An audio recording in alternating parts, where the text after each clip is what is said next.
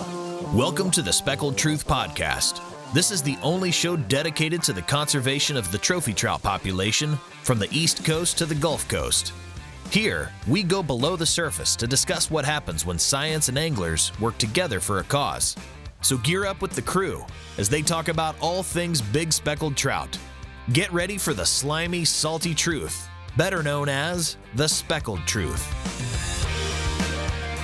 Hey everyone, want to welcome you back to the Speckled Truth Podcast. Captain Chris here, joined with another legend uh, here on the Texas coast, making up for a little bit of a lost absence uh, in podcast. But I'm uh, here actually in what is this? More like a workroom, Doc. It's but this a is shop, uh, beer drinking place. Uh, that voice you hear is uh, none other than Dr. David McKee, and uh, Doc McKee is is a legend certainly here in the Texas coast. And today we want to talk about a couple of things, uh, particularly the hydrology uh, of our base systems here down in Texas and how they changed over the course of time, and maybe how that's impacted uh, trout and fisheries. Um, but then also talk about, and I'm sitting immersed in it, uh, just the tremendous amount of uh, tackle that he has. But it's not just tackle; it's tackle that kind of spans the course of decades, literally the last century, right, Doc? I mean, it's About crazy. And in last 100 years.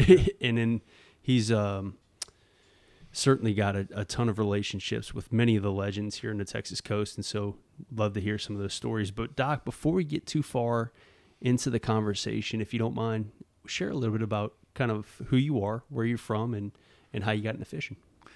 Well, I, I guess like a lot of us, uh, and like Chris, you know, we grew up with a, a BB gun in one hand and a fishing rod in the other, just giving Mother Nature holy hell, trying to figure out how we could make a life, a living doing what we enjoyed doing. And for me, it pretty much worked out that way. I uh, I kept going to college and college and college. Next thing I know, they're they're calling me doctor, and uh, I taught marine biology out at uh, at the uh, A&M Corpus for over 30 years, and uh, been retired about eight years. But Okay.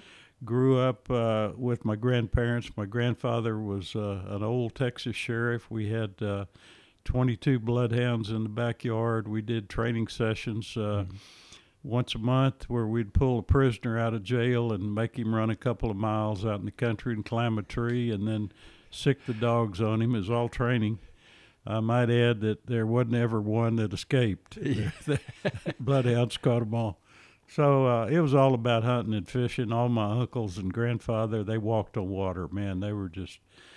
I, I just tear up thinking about how cool those people were and how fortunate I was to to have all that experience. And hell, I'm still doing it today. You know, I I, I just had a had a great upbringing, uh, all in South Texas, and uh, just uh, just so glad to to uh, have kept a lot of stuff that was very dear to me and still is very dear to me and, and share a lot of that with as Chris and I were talking earlier I said you know a lot of people just haven't seen this kind of stuff or Yeah. don't don't know what you guys started out with casting baits you know and things like that so uh, it's been a lot of fun putting together living the life I've lived and putting together all the stuff uh, that I've put together Yeah. Now you had kind of laid out, which is really cool. I mean, actually, I took a picture of it, and it was really from uh, tackle. Actually, it's rods and reels, and obviously we have a ton of lures, which I want to talk about that here in a sec. But it was the rods and reels, and that went back to what the 1920s, probably the 1920s some of those So, rods so talk a little bit about like that evolution of tackle. Well, back in the day, you, you couldn't you couldn't buy a rod uh, that that you would uh, use as a casting rod. You had to make it. And uh, early rods, up until into probably World War II, you had to make your rods, and most of those rods were made out of uh, Calcutta cane, which is just a a good form of bamboo. They have very little small hole in them. They're very solid wood compared to bamboo. And after that, uh, the uh, split bamboo came about, sometimes called the Tonkin cane. And those are six pieces mitered and glued together. And uh, that was a big advancement. Then after World War II, we got plastics and we got fiberglass. And uh, a number of companies uh, started making fiberglass rods, and the reels started getting better. And uh, kind of a funny story. Uh, one of the uh, one of my heroes was Plugging Shorty, uh, commercial rod and reeler here in Corpus that uh, carved lures at night and caught fish with them by day. Uh, he uh, said that uh, if if he couldn't catch a hundred pounds of fish a day on his hand carved lures, he ought to be going out and doing something else. It just, which kind of shows you a little bit of the character of that guy, but also how how many fish there were to be caught on those old plugs that that were brown. Uh, I mean, the only thing you could do is maybe put a little Christmas glitter on there with some glue or your wife's fingernail polish or something like that to doctor them up, jazz them up a little bit. But other than that, and uh, I've I've already forgot where I was going with that story, Chris. well, no, we're talking about so many things are going through my head right now. No, yeah. So we had, you know, you were you left off at the the six miter with a six piece split yeah. bamboo. and then we got the fiberglass, and uh, of course it just went went crazy from there on.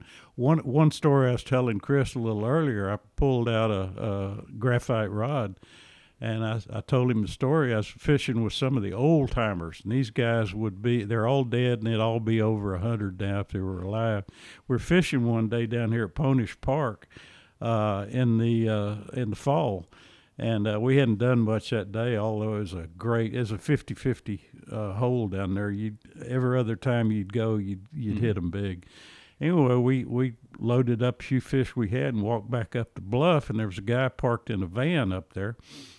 And uh, he walked up to us and introduced himself as Gary Loomis. And we hadn't heard of Gary Well, hey, Gary. Loomis. No, I mean, How's it going, okay, so Yeah. yeah. So uh, he was selling his rod, his rod blanks. He hadn't even started building rods yet. Rod blanks out of the back of his white van, and I bought one. And I showed Chris the rod in there. It's a 764 Loomis, had no inscription or anything on it. And at the time, you couldn't. Fuji had just started making a fiberglass reel seat, but they didn't make a trigger Yeah, that's seat. Yep. So I took one of my grandmother's spoons and bent it, the handle of it, and pop riveted on onto that reel seat.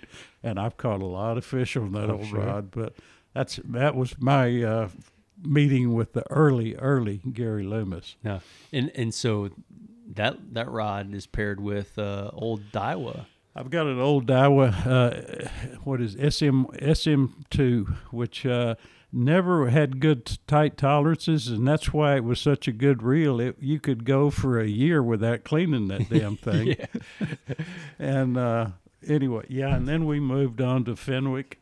That was a hot dog rod. If you had one of those and walked out on a pier somewhere, boy, people would stand back and say, "That guy knows what he's doing." And I had a, a red reel, uh, Garcia 5000 5000, on yeah. And then uh, it all kind of went to modern after that. I've got, you know, the old green Curado that both the of us still love. I've got three or four of those. And then I've got the old silver Cor- uh, Calcutta, and I, I had a bunch of those things. A lot of my experience with fishing down here came because I'd fish the surf, I'd fish the piers, I lived on the jetties, uh, all kinds of.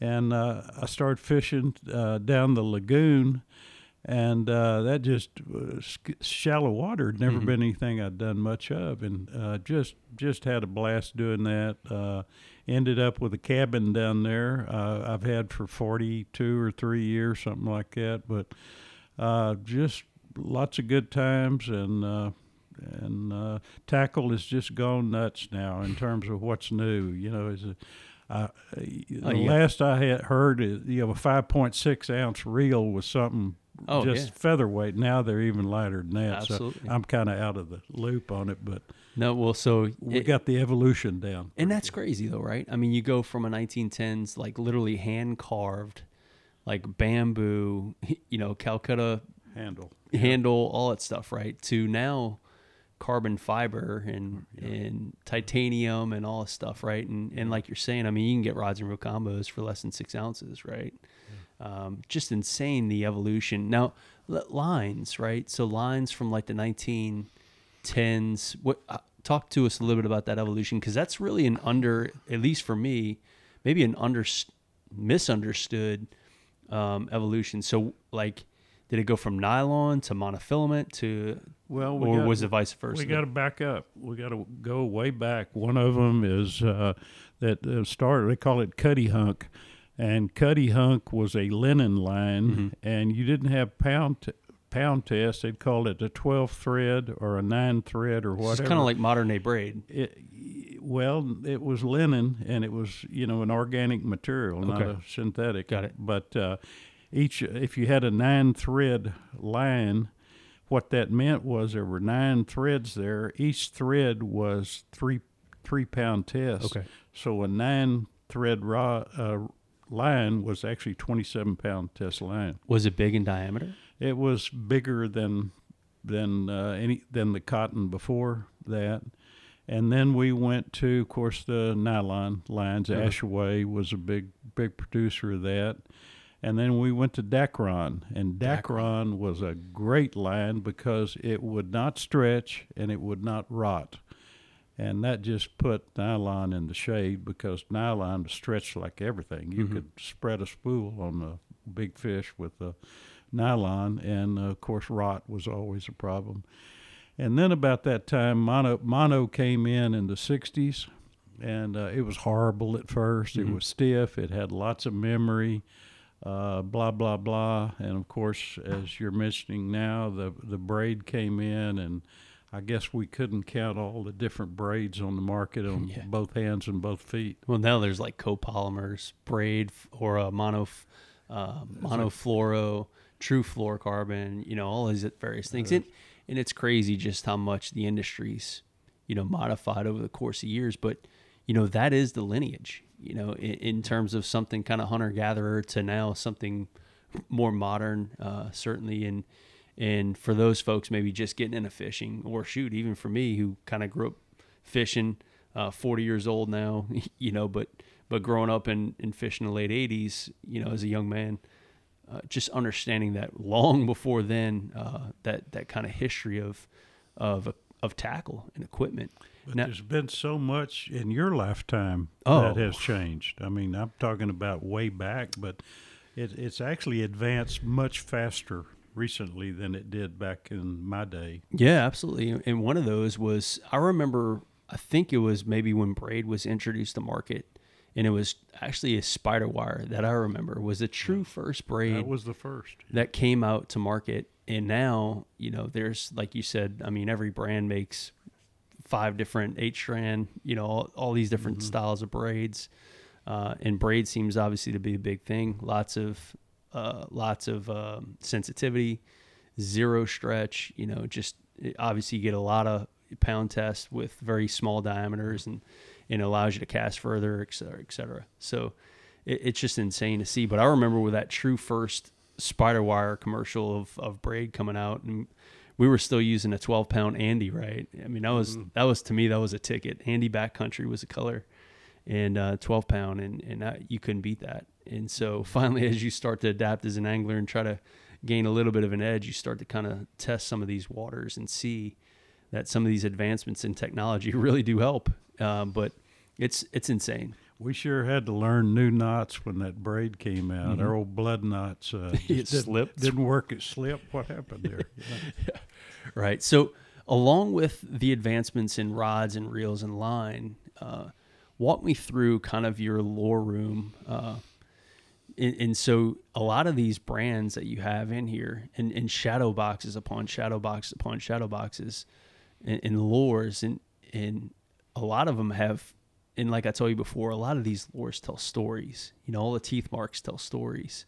Um, a lot of these are actually Texas brands or Corpus Yeah. founded brands. Uh, I've, I've really kind of focused over the last uh, 40, 50 years on corpus lures. There were about six companies, Chris, that that uh, began had their beginnings in corpus. Several of them uh, started out as commercial rod and reelers. Can you imagine that today? To have to go out every day and catch enough fish to support your family, Right. Uh, anyway, uh, they would sell their, their hand carved lures on the seawall off a bicycle, and then uh, they'd go catch fish that evening or that, that the next morning on their hand carved lures. So we had six companies started out here, and uh, There's Bingo and Plugging Shorty. And uh, Hump, actually, uh, we know it from El Campo, but it actually started in Corpus as a coastal lure company. We had another Pico, Padre Island Company. Uh, we had uh, Amtac, American Tackle. And uh, I'm probably forgetting. Did you say uh, Hoagie? We had uh, Hoagie was up uh, Edna El Campo Okay, area, okay. but uh, we had uh, uh, uh, escapes me right now. But uh, we had six companies here that operate. Sportsman Okay. uh, is another company that uh, was here.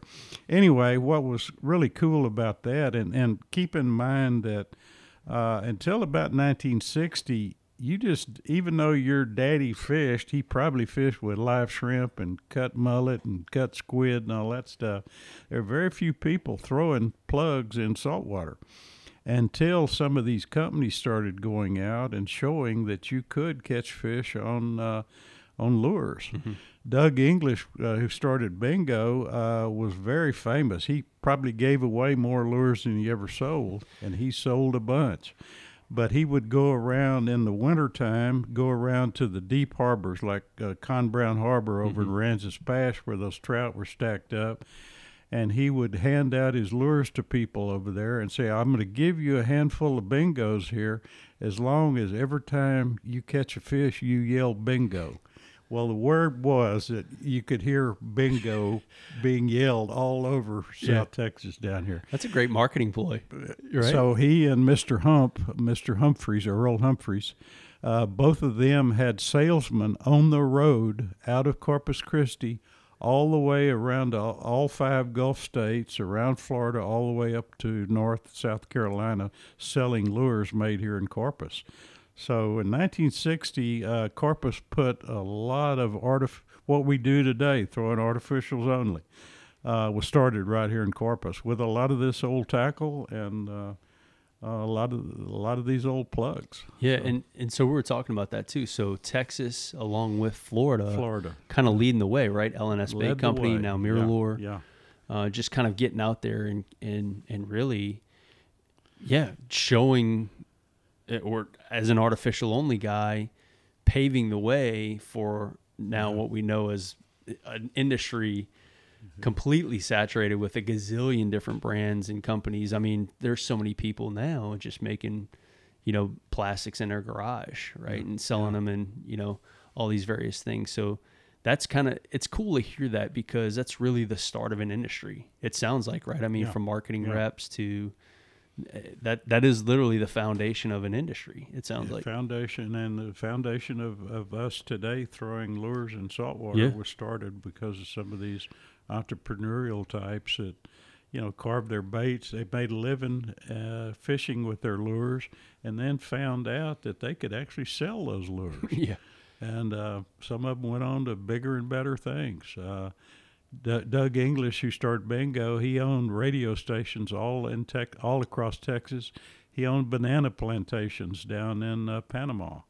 A very much uh, a salesman and uh, created uh, a lot of the uh, lure fishing today. I think can really be attributed back to Doug English Mm-hmm. and what he did. No, and what what do you know about you know? And obviously, I had him on the podcast, Mr. Paul Brown, obviously in the infamous Corky. I mean, I know that's not necessarily a Corpus bait, but it's a Texas brand, right? Oh yeah, yeah, oh yeah, and uh, he really, uh, you know, changed changed things. You Mhm. know, from uh, you know the what had been hard bodied baits, all of a sudden had something that uh, had a, a timed sink to it or would float, and uh, you could tune it and uh, had a soft body, so it felt natural when something latched down on it. And and that's that's the interesting part is like all the lures in your shadow boxes, all the bingos, all the humps, all these. It, they're super cool and they have such uh, personality. You know what I'm saying? And and some of them that you're showing me, I mean, they have three different line ties on the top of the bait. You know, some of the bingos are, are or actually, yeah, some of the bingos are floaters and some are yeah. sinkers and showing kind of the weight place, placement, excuse me, under the chin and various things. And so this was, you know, thinking about it as an angler, now we kind of adapt and, and use tempo with rods, reels, and, and count down the bait um, on a single line tie. This you can modify your approach not by changing the actual bait itself, but changing where your knot placement was on the bait to keep Yeah. it up, to keep it down.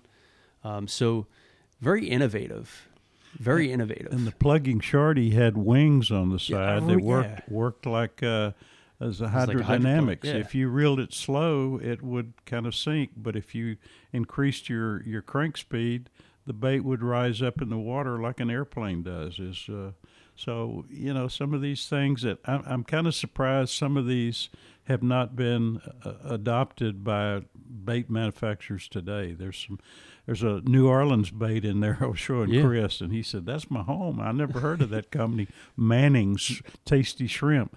The body is hollow. The head screws off. It's got it's ported along the sides with holes in it. It's made to put a piece of peel shrimp or or trout belly or something up inside of it. Screw the head back on, so it's not only appearance, but it's got a smell to it. That's like the It's like the early stages of Berkley Gulp, a right? gulp. Yeah, that's ear- way, way early gulp. yeah, no kidding. And that's another bait that's really revolutionized fishing is the, you know, is the gulp. Yeah, biodegradables and stuff Yeah, like that. It's pretty insane. Yeah, Yeah. Well, I mean, like Z-Man Plastics and a lot of those, um, Elast, what is it, ElaZtech or whatever it is, the Mhm. Plastisol or whatever it is that Yeah. allows that buoyancy. Oh, and- the, the technology Oh, it's uh, insane. and chemistry is just uh, awesome. What- so, w- w- w- you obviously marine biology in Texas A&M Mm-hmm. Corpus Christi, Christi, excuse me, doc. But uh, so you know, what did you teach? How long did you teach? Uh, I taught over 30 years, uh, right at 30 years. I taught ichthyology. That was the study of fish. That was my field. That so my minor's in And- fisheries. Oh, It is, and well, I took an ichthyology bro. class. Yes, sir. yeah. Don't don't quiz me, doc. So you had an ichthyology class. I did, yes, yeah, sir. Yeah.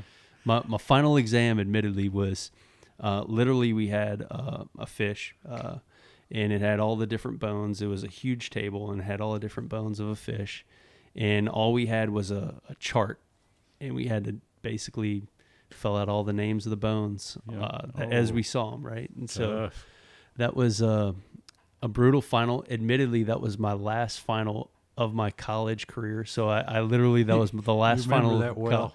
so I remember walking out of there like, God, I hope I passed that. I Yeah. immediately went home, fell asleep because I'd studied all night, and then I think I went and had a f- couple beers with friends, and in the next like two weeks in a row, I went and fished down in Port Sulphur, stayed at our camp, and just absolutely uh, caught a bunch of fish with my dad uh, down in the did surf. you ace your ichthyology test? I did not, sir. You did not. Okay. I, I passed.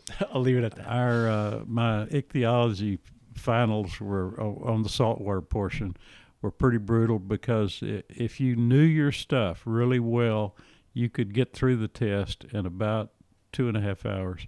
If you really didn't know your stuff that well, I once had somebody stay in there eight hours before they Mhm. finally just gave up and went out. But anyway, I t- Yeah, I taught marine mammals. I taught marine ecology.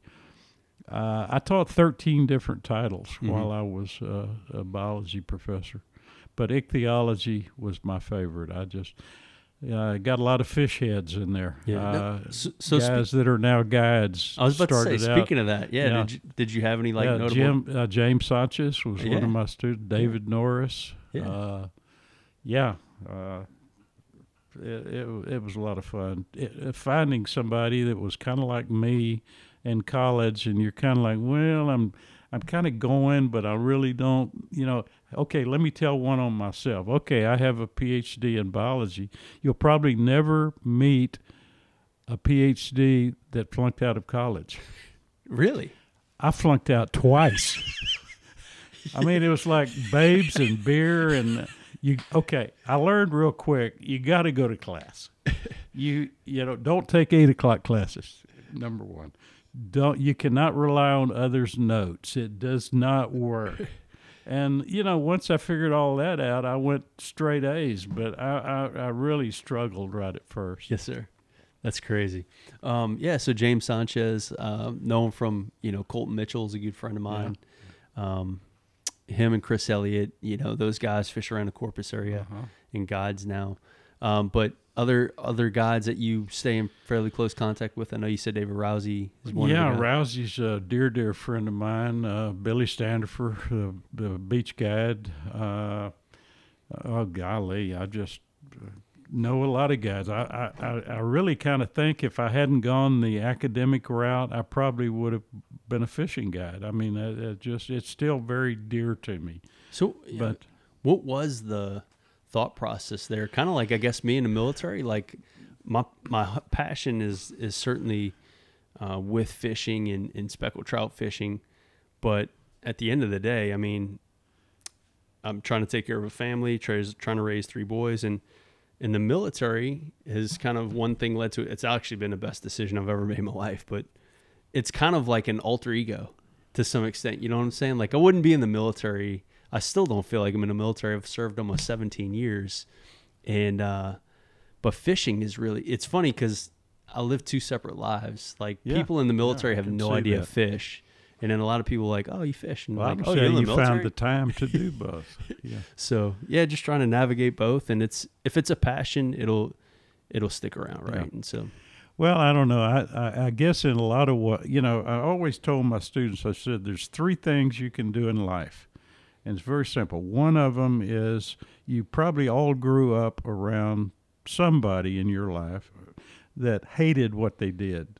And not only were they miserable, but they made everybody around them miserable.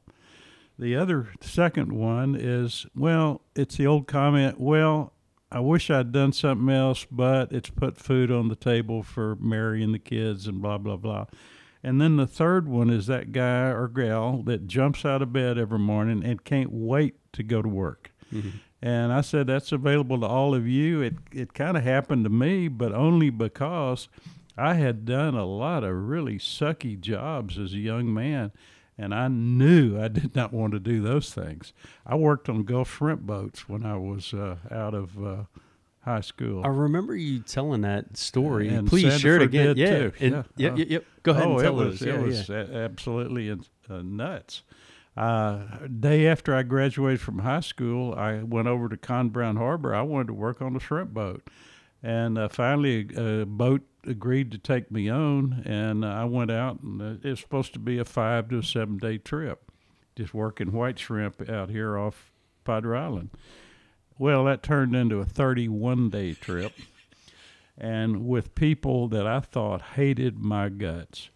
I mean, I, I was so afraid at first that maybe if I did something wrong, they might throw me overboard. I mean, it was kind of spooky, but it was all testing, all mm-hmm. testing.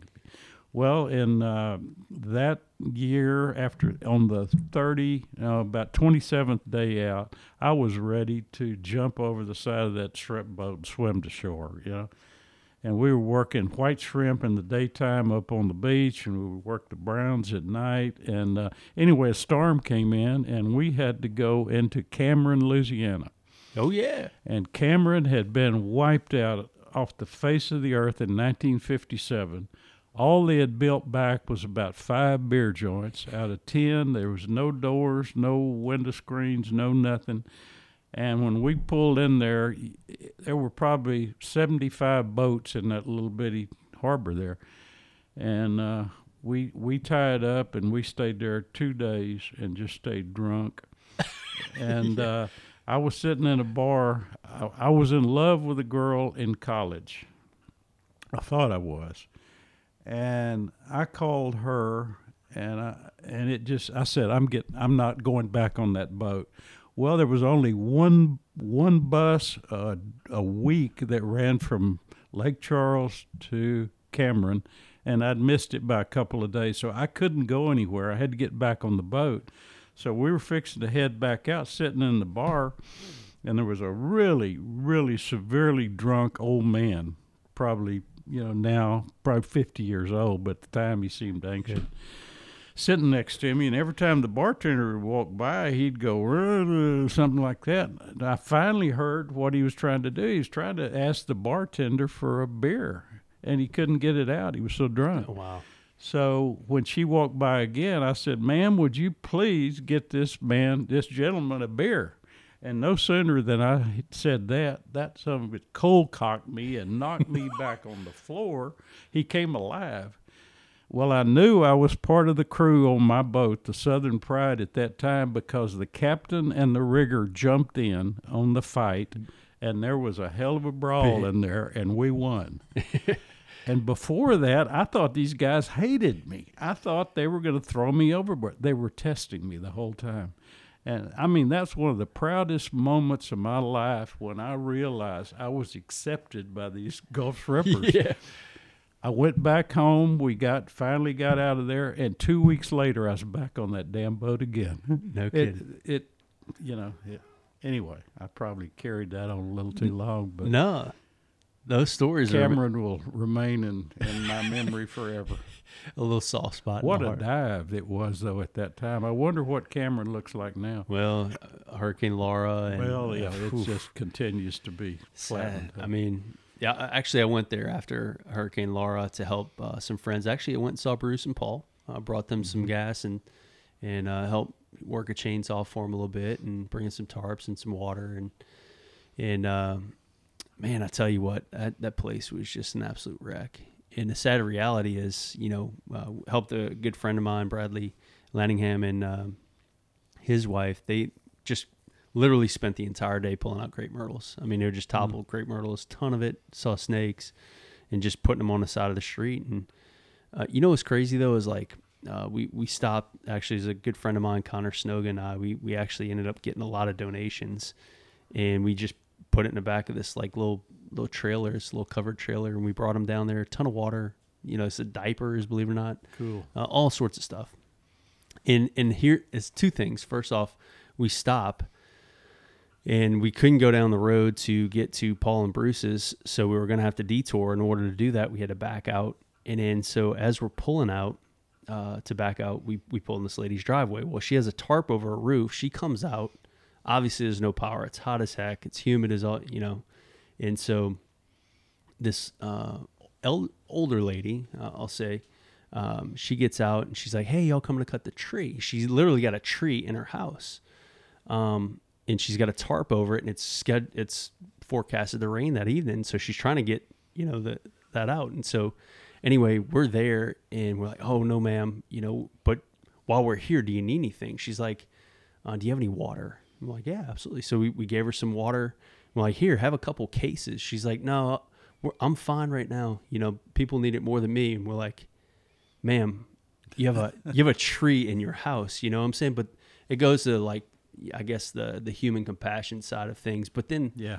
the um, the second part was we were scheduled to deliver this stuff, and I'm not trying to virtue signal or anything like that, but you know, it's funny how um, the big man upstairs works sometimes, but nonetheless, our big saying in Speckled Truth is take what you need and release the rest, right? So we're driving through downtown Lake Charles to go deliver the rest of our uh, goods that were donated uh, to this uh, charity. And so as we're going there, they're closed. We call them. We finally get in touch with them, like, hey, we can't accept the donations till tomorrow. We're like, we just we're doing an out and back from San Antonio, and so as we're driving through downtown Lake Charles, there's the little coffee shop. It's called Stellar Beans. They got like the whole uh, front side of their their company's blown out and all stuff. There's bricks laying all in the in the street and stuff. And we were like, "Hey, do you need some donations?" She's like, "Yes, because we're gonna actually basically be a hub for anybody else who needs some donate needs some things in our community." I'm like, "Sweet, here, take it all." So we we help unload it and stuff like that. The next day, and I hadn't said anything like that. Uh, the sign that she puts on the um, all the donations that we have is take what you need and release the- or take what you need and leave the rest. Oh. I was like, oh my god, dude! Like hit, What a it hit- message. I know. Yeah. So anyway, talking about Cameron and Lake Charles, and yeah. um, anyway, but they've been through a lot lately.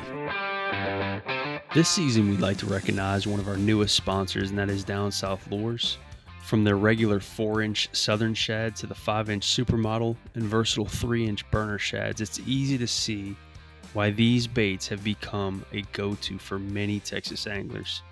Designed with their unique hybrid tail, its natural swims in the fall action produces big trout not only here in the Texas coast, but across all estuaries.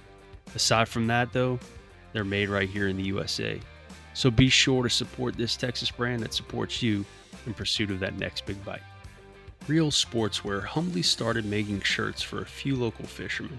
Rooted in simplicity and utility, Reel's minimalist approach is a reflection of what binds the fishing industry together. Now found throughout many coastal retailers, their lineup of comfortable and functional gear aims to make your time on the water a success. So next time you're gearing up, wear what guides wear and consider Reel Sportswear. MirrOlure is an iconic inshore fishing lure company found in every angler's arsenal. From their legendary lineup of lures such as the Top Dog and Catch 2000 to their versatile soft plastics like the Little John and Marsh Minnow. These lures not only catch fish, but have produced for decades. So whether it's a 17MR or a Paul Brown Series Fat Boy, always remember to tie on a MirrOlure and turn on the bite. Texas Custom Lures and the original Custom Corky have been podcast sponsors for the first two seasons, and we're incredibly appreciative. This Texas brand, with inputs from the most respectable guides across the Texas coast, complete every big trout angler's arsenal. With great fish catching colors, my personal favorites Texas Turnip, Bay Mistress, Plum Nasty, to name a few. It's easy to see how these things produce time and time again so, next time you're targeting that next big bite, I highly encourage you to fish the original custom corky. And remember, the big girls aren't colorblind.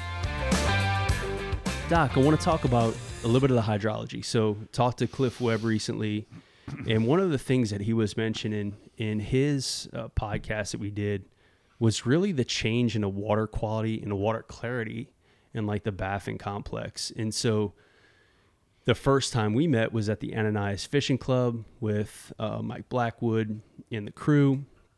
And one of the things that, you know, we were talking about was watershed uh, and how that's changed dramatically here in the Laguna Madre. So, what is is that one of the biggest contributors to maybe a, a, a downslope in terms of fishery and fishery production? Well, that's that's really tough to say. Uh, I, will tell you this: uh, when when I started fishing the Laguna Madre between uh, Flower Bluff mm-hmm. and Baffin, you had so many sand spots that you could fish, and now you hardly see a sand spot. We've had an invasion of the Halodule, the shoal grass. So our grasses are much more uh, expansive, abundant, okay. abundant yeah. than they were, say, 40 years ago. Uh, water quality in general, we've had so yeah, we, we were talking about this earlier. We've got 56,000 acres of cultivated land that drain into Alazan Bay, which is an offshoot of, of Baffin. And of course, that's all cultivated row crop, and you know, with that is fertilizer and pesticides and herbicides and so forth. So uh, I it looks like that that may not be as big an impact because they're trying to get all those very expensive ag chemicals to the plant and not running off into mm-hmm. the bay. They're deep injecting fertilizers now rather than casting them on the mm-hmm. surface, uh, so forth. But I think a lot of the big problems in Baffin proper uh, are coming from these uh, errant uh, septic fields, septic tanks, because there's so many people living around the edge of Baffin now. On in Riviera, you know, we have King Ranch yep. on the south side and Kennedy Ranch on the, on the, on the uh, south, south, side, right. the other, King Ranch on the north, on yeah. on the north side. So that's all private, but just uh, the uh, people that are around there are all operating off septic systems, and a lot of what they're showing showing uh, in the water samples are the uh, various bacteria that are associated so, with. Uh, and you think that's coming out of Riviera? Riviera, Loyola Beach. Yeah, uh, it's got to be. That's Riviera that's the only place. Uh, there are yeah, San Fernando Creek, mm-hmm. Alazan Creek, Hermosillo Creek. Uh, so the Cajon Laguna, kind of those arms. Yeah, the, the uh, Laguna Salada, Salada on the yep. south, and the Cayo de Grullo mm-hmm. on the north, and all those are fed by creeks and uh, evidently, there's a lot of that uh, septic coming from upstream on those. one of the interesting things I, I think uh, that I've I've come across in, in my time is uh, the uh, worm rocks in Baffin uh, were all they're hardly growing at all. There's hardly any down there, but they were very prolific about anywhere from 1,700 years ago to about 3,500 years ago. And the reason for that is it was much, much fresher. Baffin was a, a really a quite a freshwater Really? body, and uh, that's why the worms were growing. We had oysters. Uh, we have uh, one of my uh, associates from the past. I went did a one day trip with him. He had done his PhD at SMU on the Karankawa Indians. I made uh, two trips with him down to Baffin to investigate some of these Karankawa habitat habitation sites. And uh, we didn't find any, but he said some of them are just loaded with oysters. Some of those sites. There's no oysters uh, down there now, but uh, there evidently were before, and they didn't trade or you know get Amazon to Yeah. deliver oysters to them. Uh, they were growing there, and uh, some of the worm rocks that are up around Loyola and Riviera are uh, covered up. They're just a little bit of rock covering uh, above the surface of the bottom, where around uh, the mouth of the bay, uh, Badlands and so forth, some of those rocks come out seven or eight feet above. There's at the number nine Riviera Channel rock uh, marker. There is a rock there, right by the uh, pole. That's that's probably eight feet tall, coming off the bottom and it's not very big, probably four foot in diameter. But all those way back west, up around Riviera, are just barely above the bottom. I dug around some of them, and there's rock down there. It's just all the sediment from that fresh water covered up those rocks. So what we see down there now is nothing like what it used to be. A lot of otoliths around those Indian campsites that. Uh, what was he saying? He had some analyzed, and they were the odal, the ear stones out of the out of the golden croaker. Those croaker were between four and a half and five pounds, Unreal. and you know a lot of things we don't have today. Yeah. Interesting story. We found one site that he said it's all the long bones of wading birds. In other words, the legs and and wings and things like that. Uh, this was in his dissertation work, that was done back in the 60s. And he said about two miles from there, you found nothing but breastbones. He put the two together, and he said where the uh, where the long bones were, and this is a big area. It's like 10 feet wide and 30 feet long, full of just solid bones. Crazy. And he said that those men and boys would probably, this is probably, we don't know, but it makes sense to me, would go up this slough at night and yank these egrets and herons and stuff off the nests, come out to the, the mouth of the slough and rip the breast off and take that breast back to camp, which was two miles away. So all you found were the long, the legs and the wings there at one spot at the slough, and they took all the breasts down to the other spot. Kind of cool. So, We found uh, some some uh, clay pits where they would uh, roast. Uh, they would uh, the land snails after it rains. You know, those snails cr- climb up vegetation. We found one site down there that was like paved. It was almost like asphalt, but it was all white from those snail shells that they had. pi- And he said they would steam them in these cl- clay pots, which are just a hole in the ground with green leaves, and then they would bring them out, and with a thorn they would pull the meat out of those snails. The women were the gatherers, and the and the men were the hunters. So the women were gathering all this stuff up. But just um, kind of looking at how it is now versus how it used to be, whether we're talking about Indians or rods and reels and lures, it's it's very interesting to historically go back and, and look at how we got here. yeah, absolutely. And, and and and how much? Yeah, like you said. I mean, that could have been a freshwater complex, vice what it is today, right? And and going back to my hometown of yeah, obviously New, New Orleans, Metairie, uh, Lake Pontchartrain used to be, you know, really uh, really a big freshwater pond. It still kind of has now parts of that with the spillway, but I mean, at one point that was the Mississippi River.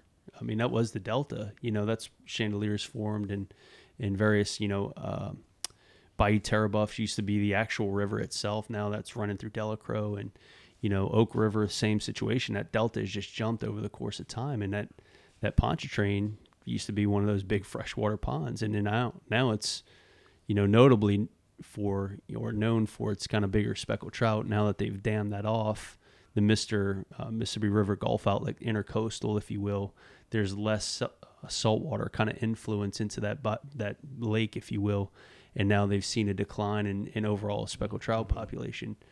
Um, and so it's it's really changed how much when that when that Mississippi River Gulf outlet was open. I mean, they were catching world class fish, state you know in top ten state record uh, speckled trout in in that lake.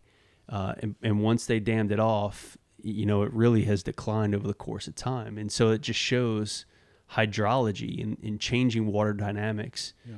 Changes water clarity, changes salinity, et cetera, et cetera it has a trickle effect, yeah. and to the point where from the Indians to now, that's mm-hmm. changed over the course of time, and as a result, that base system has changed. And you know, there was uh, obviously. Uh, uh, you know, climate change. We can we can say that, but had nothing to do with man mm-hmm. burning mm-hmm. Fossil fuels or anything. Things, you know, these weather cycles. Uh, one of the the uh, things that I, I, think is really interesting about all this is uh, how we got to, to where we are and uh, with uh, with our use of the water. You mm-hmm. know, our our boat use. Uh, you know, growing up, uh, I don't know if y'all had a boat. We we oh, yeah. we we, yeah. we didn't, but I'm seven, almost 75 years old, yeah. so we go we go back. But boy, looking at how things have progressed since. I was talking to Billy Holmes, who owns a Gulf Coast Marine, a few years ago, and he said, you know, it used to be duck, once dove season started, you didn't sell a damn boat until uh, duck season was over. And said now we sell as many boats in the middle of winter as we do in the summer, and most of them are first time boat owners. And uh, sure, COVID didn't help that. right? Yeah. Right. Yeah. Yeah. COVID played a played a role in in worsening some of this in yeah. terms of boat sales and well, but, uh, increasing it, but increasing the use because I mean that's all oh, we had. I yeah. mean, oh. oh. my gosh. You know our our whole whole thing down at Baffin at the cabin back in the, I was late getting to Baffin. I didn't get down there until either sixty nine or seventy, I think. And uh, but at that time, you knew every boat that went by. They they knew you were there because everybody flew a flag down there. Nobody uh, you knew where they were going to fish, they knew where you were going to fish, and you'd get together and have one hell of a cocktail hour the next day uh, after everybody got through fishing. But you know, as far as that's almost somebody can almost not believe that saying you knew every boat that went by. Yeah, I knew them well. They were, you know, uh, well, there just weren't that many. Well, in your particular instance, right? I mean, Cliff shared it a little bit, I think, in his podcast, but his dad was a game warden and you were his oh, biologist. Yeah, so yeah. I mean, Mr. you certainly yeah. were locked in. Oh there. yeah, he was uh, he was a, a, a real famous uh, hard hard on criminals uh, game warden down here. And I was a biologist with Texas Parks and Wildlife, so we both worked for the same people. But I was uh, biology and he was enforcement. But oh yeah, Mr. Mr. Cliff was uh, was well known and uh, upheld the law. Uh-huh.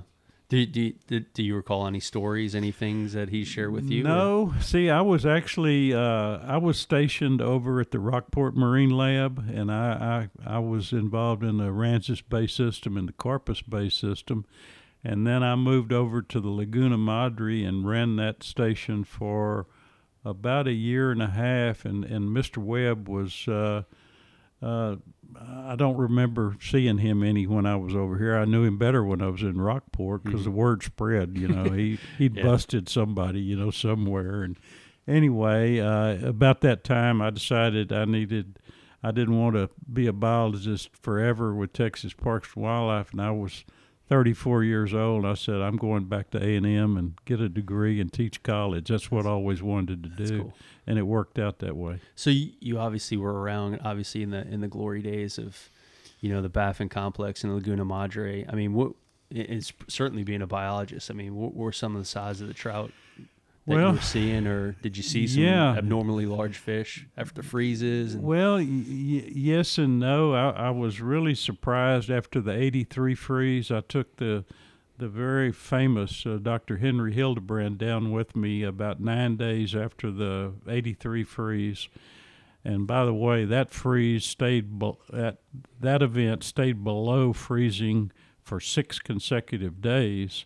This front we had in February stayed that way for only three days, so that attributed to a lot of a lot of that. No, we went down and uh, saw a lot of lot of fish until we got into the land cut, and it was a jaw dropper. Uh, I kept thinking, okay, I'm going to find that 40 incher. I'd got to. I mean, every trout in in in the bay was killed, and so many of them were in that Laguna in that land cut. I kicked over fish for probably a half mile, and I never found a fish over. I think the biggest one I had that I, I measured. That's all we took was an Instamatic camera and, a, and a measuring stick. I think was 30, 33 and three quarters. Okay. But fish were three or four deep. You couldn't possibly look at all of them. But uh, following uh, some of the sizes of trout uh, from a biologist report in 1950, 55, I think it was, there had been a devastating, 51 or 55, uh, been a devastating freeze in the Laguna Madre. And so, you know, the way they would write back in those days, it said it looked like uh, specks, the fish were so uh, so many fish floating on Baffin Bay, it looked like pepper on top of a fried egg. You know, that's the way they would. Yeah. Anyway, uh, Very they- eloquent. Yeah. very eloquent. Yeah. So uh, the biologists report, like six months later, after that freeze, said that they they made a gill net set near the land cut. We don't know where that would have been, if that'd been in the gutter or over at the summer house or where it was, but near the land cut. And in that one set, they had three trout that weighed 15 pounds each. And that's actually in the state report. Uh, that can be. Now another another uh, after another freeze, they said that uh, they found two thirds of a trout that weighed 18 pounds Oh, by Point of Rocks, right Uh-huh. near my cabin. That's where I am. And another trout that was 40, 48 inches. Are you serious? I went back. I said, okay, I don't know about this. I went back to Ernest Simmons when I was at Parks and Wildlife and discovered that old report in the Rockport Library. I said, Ernest, this just almost doesn't sound right. He said, it's not right. The secretary made a mistake, a typo on that, and we didn't catch it before it went to Austin and got published. Okay. But both of them were black drum. Black drum. Yeah. Okay. But even the three uh, that were 15? three trout at Were 15, 15. yeah Okay. 15 pounds Goodness gracious. and the two thirds weighing 18 and uh, and the 48 incher were black drum Wow. so yeah yeah stories Unreal. Unreal. So um, I met you, obviously, and, and you and Mr. Blackwood as part of Ananias Fishing Club. Did you ever get a chance to fish with Mike? Uh you know mike and i have never fished Are you together. kidding me? never fished together. Y'all have known each other for how oh long? yeah 40 Yeah. 40 50 years. No it's always one of those things and and i'm i'm just as guilty of it as mike is. And it's like no i, I kind of do it my way. And you know it's like yeah i don't i don't know if i want to do that. So you know we we never did. I, I love your your shadow boxes, and and for those listening, I mean the I'll have to take some pictures because really, uh, the shop doesn't know justice, in the history uh, that's surrounding us right now It's just absolutely unreal. And and like we were talking about before, I mean these baits have just tremendous personality, and and that's the cool part about you know some of these old lure makers and manufacturers is that actually not manufacturers these are lure makers at the time. Um, just each of these baits have such charisma, you know, and such personality. So that's cool. That's crazy though that you and Mike never fish together. no never never did i i, started earlier uh, two of my my big influence and, and introduction to the laguna madre was bill shika No kidding. Yeah, and uh, yeah, Billy and I uh, go way, way back. Before he was a guide, he worked for Baroid, Okay. and uh, he was taking customers fishing. That kind of ended up being what some of the oil field people did. They get to still make the big paycheck, but all they do is take customers fishing. And Billy kind of introduced me to uh, to the uh, Laguna Madre and big trout. And to me, to this day, and David Sykes will agree with me, the best big trout fisherman I have ever been with is Bill Shika. Okay. The guy just had a feel for where those trout were going to be.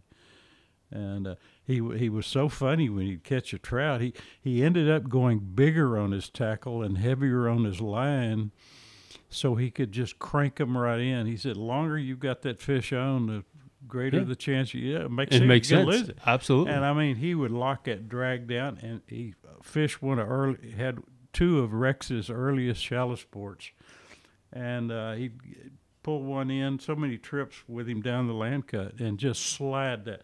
I mean, the fish wouldn't be on more than ten seconds, and he'd just drag it in over the side of the boat. That's crazy. And uh, anyway, I, Billy uh, was big, big influence of, of mine down in the Laguna So- Madre. What's one of your most notable uh, trout fishing stories? Oh, probably one of the best stories, and really, I'd say it was probably the one of the best big trout trips I've ever had. Was with my dear friend Scott Murray. Oh, and we uh, at an undisclosed pot, spot way up on the south on the southern end of Baffin Bay around Laguna Salada. Uh, we got into some trout over there that were all were I think the smallest we had was 26 and it was evercast type type thing. And uh, in the middle of all this, Scott said, "Let's leave. The big ones aren't here." And we had I don't think we had anything over 31. I mean, we had we had 13 trout. And we left in the middle of a bite to run across the bay because Scott said somebody, one of my friends, caught a 34 over there last week. So we haul ass to the north side of Baffin and uh, nothing. But in the middle of all that, we had a lot of thunder and lightning, and it just killed the killed the bite. Yeah. So uh, we left them biting. It, from 26 to 31 inches. Yeah, and uh, we had uh, this one spot over there that I, I just dream about this spot at times. You would throw your your your soft bait up, not on the edge of the water, but actually up on the beach, and drag, Drag it, it. into the water. And the water had a big drop off right on the edge. And as soon as that that that we called them worms, as soon as that soft plastic uh, hit the water, you had a big trout on, and she was head shaking, and you know. So that's that's one of my better stories. I've I've had some really good trips with Bill Shika down in the land cut, what we used to call the tide runners. Uh, about February, March, when those fish we thought were coming in out of the Gulf, and you know they all shoulders, hardly any spots, and I mean they were like fighting a jackfish. They were so hard hit, and of course. Uh, Dr. Stunz says we, because of their tagging and being able to monitor at the East Cut uh, out of Port Mansfield, trout going and coming that are tagged, said there's no indication there's any such thing as a, as a tide runner. But uh, I tell you, the guides, and I believe they're, I mean, no spots, big, Yeah. heavy trout. It's just it's different trout Yeah. coming in out of the Gulf, working their way north One of the land cut. Yeah, one of the things that Cliff said, which was actually pretty interesting to think about, but he's like, man, back in the day when we were catching a lot of those really, really just big fish, uh, 32, you know, anywhere between 20, 31 and 33 inches.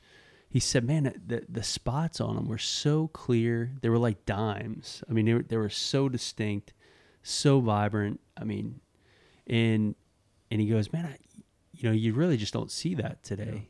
And and so you know maybe from a biologist perspective, I mean, is that something that No, I from don't a know that I've seen that. I don't know that I- I've seen that, Chris. But but uh, a change in like the the actual characteristics of a fish? Yeah, no, Because I've seen them without spots. I've seen you, know yeah. Yeah, no, uh, you know, most of that comes w- with the uh, the the background they're in. You know, Yeah. if they're in sand sandy areas, they're going to be lighter, washed out, and and and more pronounced when they're in the grass and, and, and so forth. But I don't I don't remember any big spots. Yeah, he said that some of them, man, were just so clear and distinct. But I mean, uh, uh, same thing I shared with uh, him in his podcast was, yeah, I mean, getting around that some of that Baffin rock, you always see that those trout are just typically darker, Yeah, you know, Yeah. and kind of share those characters. And we would see it back home in Louisiana. You get, you know, uh, later in the season, you get a lot of that freshwater influence, a lot more of that tannic water. Mm-hmm. You'd see those fish; they'd be super dark on the back, almost goldish, Mm-hmm. have like a goldish kind of underbelly sheen, you know, to that white. Super pretty fish, super pretty. So it's interesting that you know those fish can kind of change their characteristics over time. But Mm-hmm. um, I want to ask. So one of my favorite podcasts uh, I, I share with this with you is the one that you did with you know Mr. Billy Sandifer, um, and you did it with Coastal Advocacy Adventures with Shane Bonneau and John Blaha. And I know that he's a dear friend of yours, and obviously he's he's since passed. But you know, talk about a little bit of that relationship because you talked about you know growing up in a in a cop and and he was the bandito, right? So it really is like yeah. cops and robbers. Oh yeah, Billy Billy uh, Sandifer. You know, uh, I I don't know. Uh, you, we've all heard the old saying, "They don't make them like that anymore." I say about Billy, they never made one like that. I mean, Yeah. you talk. We're talking uh, bandito. I mean, he could clean up for any crowd. Everybody loved him, but I mean, he, he when he came in the room, you you you knew it. Uh, we uh, we grew up. We're exactly the same age. Uh, I think I'm three months older. We lost him a few years ago, but uh, he grew up on uh, fishing. Uh, grew up on A- Agua Dulce. Uh, he could smell the salt water from out there and would followed it over the Gulf Beach, and that's how he got to uh, become a guide and all that stuff. But he uh, he he liked to fish Bob Hall Pier because that's where all the knife fights occurred on Friday night, Saturday night. And uh, of course, so I was a straight arrow. I didn't want any of that stuff. I just wanted to fishing, you know. So uh, we fished, uh, did the exact same things, but about 20 miles apart.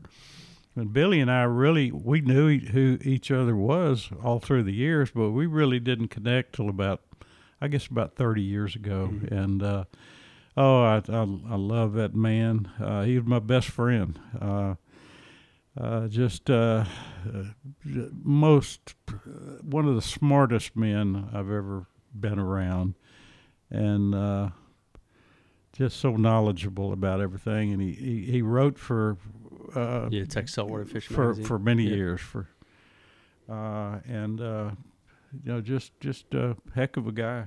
Miss miss him sorely, but we Yeah. with many many stories. Well, he's he's left a lasting legacy with the beach cleanup, the Yeah. Padre Island beach cleanup, and obviously that that annual event and how it's grown almost globally to some extent, and Yeah. people coming from all over the globe to to come clean up Padre. And that was my favorite story. Listening to you guys Oh yeah, was his ghost to Padre Island. That was Oh, so yeah. amazing.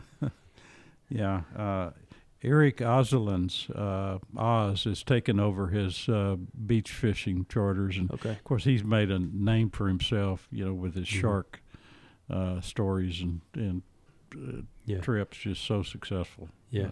Well, I share that because I mean, again, the straight and narrow, and then obviously that being kind of yeah, like you said, your best friend. And I'm looking at a picture of him in your room, and and uh, he's flipping a bird. Yeah, that was a 60th birthday gift from Santa for. Oh yeah, we we we really kidded each other. Yeah. I I got him one time. Uh, only time I ever got him. We had a for about 25 years. I had a camp out up at the university, and kids would go out on Oso Bay and they'd sample nets and plankton and water quality and all that stuff, and we'd stay up all night and barbecue and all that took Billy out there one night. He'd, he'd always come out and just kind of sit around campfire and tell stories. Well, uh, I had uh, uh, one of my students, grad students, I said, I want you to go over to Billy and tell him you think he is your dad. And she did. Billy was not one easy to rattle. You could not rattle him. So they she went over and talked to him a little bit and said, Miss Sandifer, I think you're my dad. Yeah. And he said, I was watching the whole time.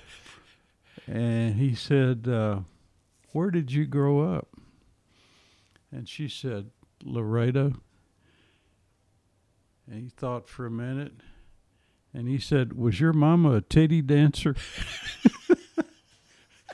and she said, Yeah. And he said, Could be. that was that was it. Yeah. And for the rest of the Yeah. night, I mean, he was playing it cool there, but the rest of the night, I mean, he was twisting his hands and trying to figure out, holy, what, what, she gonna want money from me, or you know? Yeah. And we had to tell him later on. Oh man. He he he he's not he wasn't one easy to get get anything over on, yeah. but it was just classic Billy. And, and so like we were sharing you know is and I, I was fortunate enough to have you know lunch with Lowell Odom, Jay Watkins, and Cliff Webb, uh, and just listening to the stories that they had with each other, you know, and and the amount of experiences, eh, genuine experiences, genuine experiences, and how they used to razz each other, maybe some big fish catches, and how they can kind of pick at each other, but it, they know it's with love, and that's you know Jay said it in his podcast, and getting to witness it you know, one of the things he said is, "I'll always, I'll always end the conversation with, I I love you, man," you know, and he goes, it, you know, it definitely rattles some people, but, um, he generally means it, you know, and, and so those types of relationships that you develop over the course of your fishing life, man, those are, those are lifelong, and and getting back to the, the story, uh, or or the pursuit of a fishery. It's way more than just the fish. We always say that is it's the relationships in the end that really earmark the course of time and the legacy leave and and so get out there, you know, enjoy those times with your father, with family, with your wife, uh, kids, whatever it is. Make those memories, develop those lifelong friendships because that is really what it's really truly all about. The fishing and the fish itself is really truly secondary, right? Yeah, yeah. Right. Oh yeah, we we uh, used to say, uh, you know, fishing's always great. It's just the catching that varies. Yes, sir. Yes, sir. And but those friendships, those uh, experiences you have, uh, just uh, stay with you forever. you know. Absolutely. So much of what I've experienced is so vivid. I can, I can still smell it. I can still see it. I can still taste it. It's so embedded. It's earmarked. in I mean, it's like there. seared It's there in your brain. and the hair on my neck is standing up just as I tell those tell that because it's it's it's genuine. Mhm. It's it's the truth. That's it. That's it. Well, let's leave it there, Doc, because I, I don't think you finished it any any better than that. But Doc, thank you so much for one inviting me into your house, um, showing me um, kind of your lifelong passion, inviting me into your life, and understanding the the from the pictures on the wall to the lures that you've collected to the rods and reels, etc. Um, thanks for thanks for letting me be here. Well, it's my pleasure, Chris. Uh, so good seeing you again. Yes, sir. I hope you can come back to one of our Ananias uh, banquets. We are having another one. We were COVID. Yeah, the good thing is we're year. out of that, right? Yeah, so yeah. I know David did text me. I don't know if I'm going to be able. I think next weekend, but I, I don't know if we'll be able to. Well, it's we're going to have. Yeah, I'd have to go back Yeah. and check, but it's coming up. Yeah. I do. I need to get back down there, and I need to go see Mr. Blackwood as well, especially while I'm here. Uh, but nonetheless, uh, Doc, thanks so much for being here. I really appreciate it, sir. My pleasure. Yes, sir. Thank you for having me. Hey, everyone else, thanks for sticking around um, and listening to Doc McKee just share some of those experiences and letting us ramble on and talk about kind of Texas fishing history, if you will. But I really appreciate it. And a huge shout out to our sponsors Down South Lures, Texas Custom Lures, Original Custom Corky, Reel Sportswear, uh, MirrOlure, and Carbon Line. Without their support, none of this would be possible. So please show them some love. Um, but aside from that, thanks so much. Please join us next time. Rate, review the podcast if you can. That certainly helps. We haven't done that in a while. Uh, but anything you can do just to kind of help continue to help share our stories with some of these amazing anglers and legends along the coast, we would appreciate it. But until next time, guys, tight lines, God bless. And always remember take what you need and release the rest. God bless.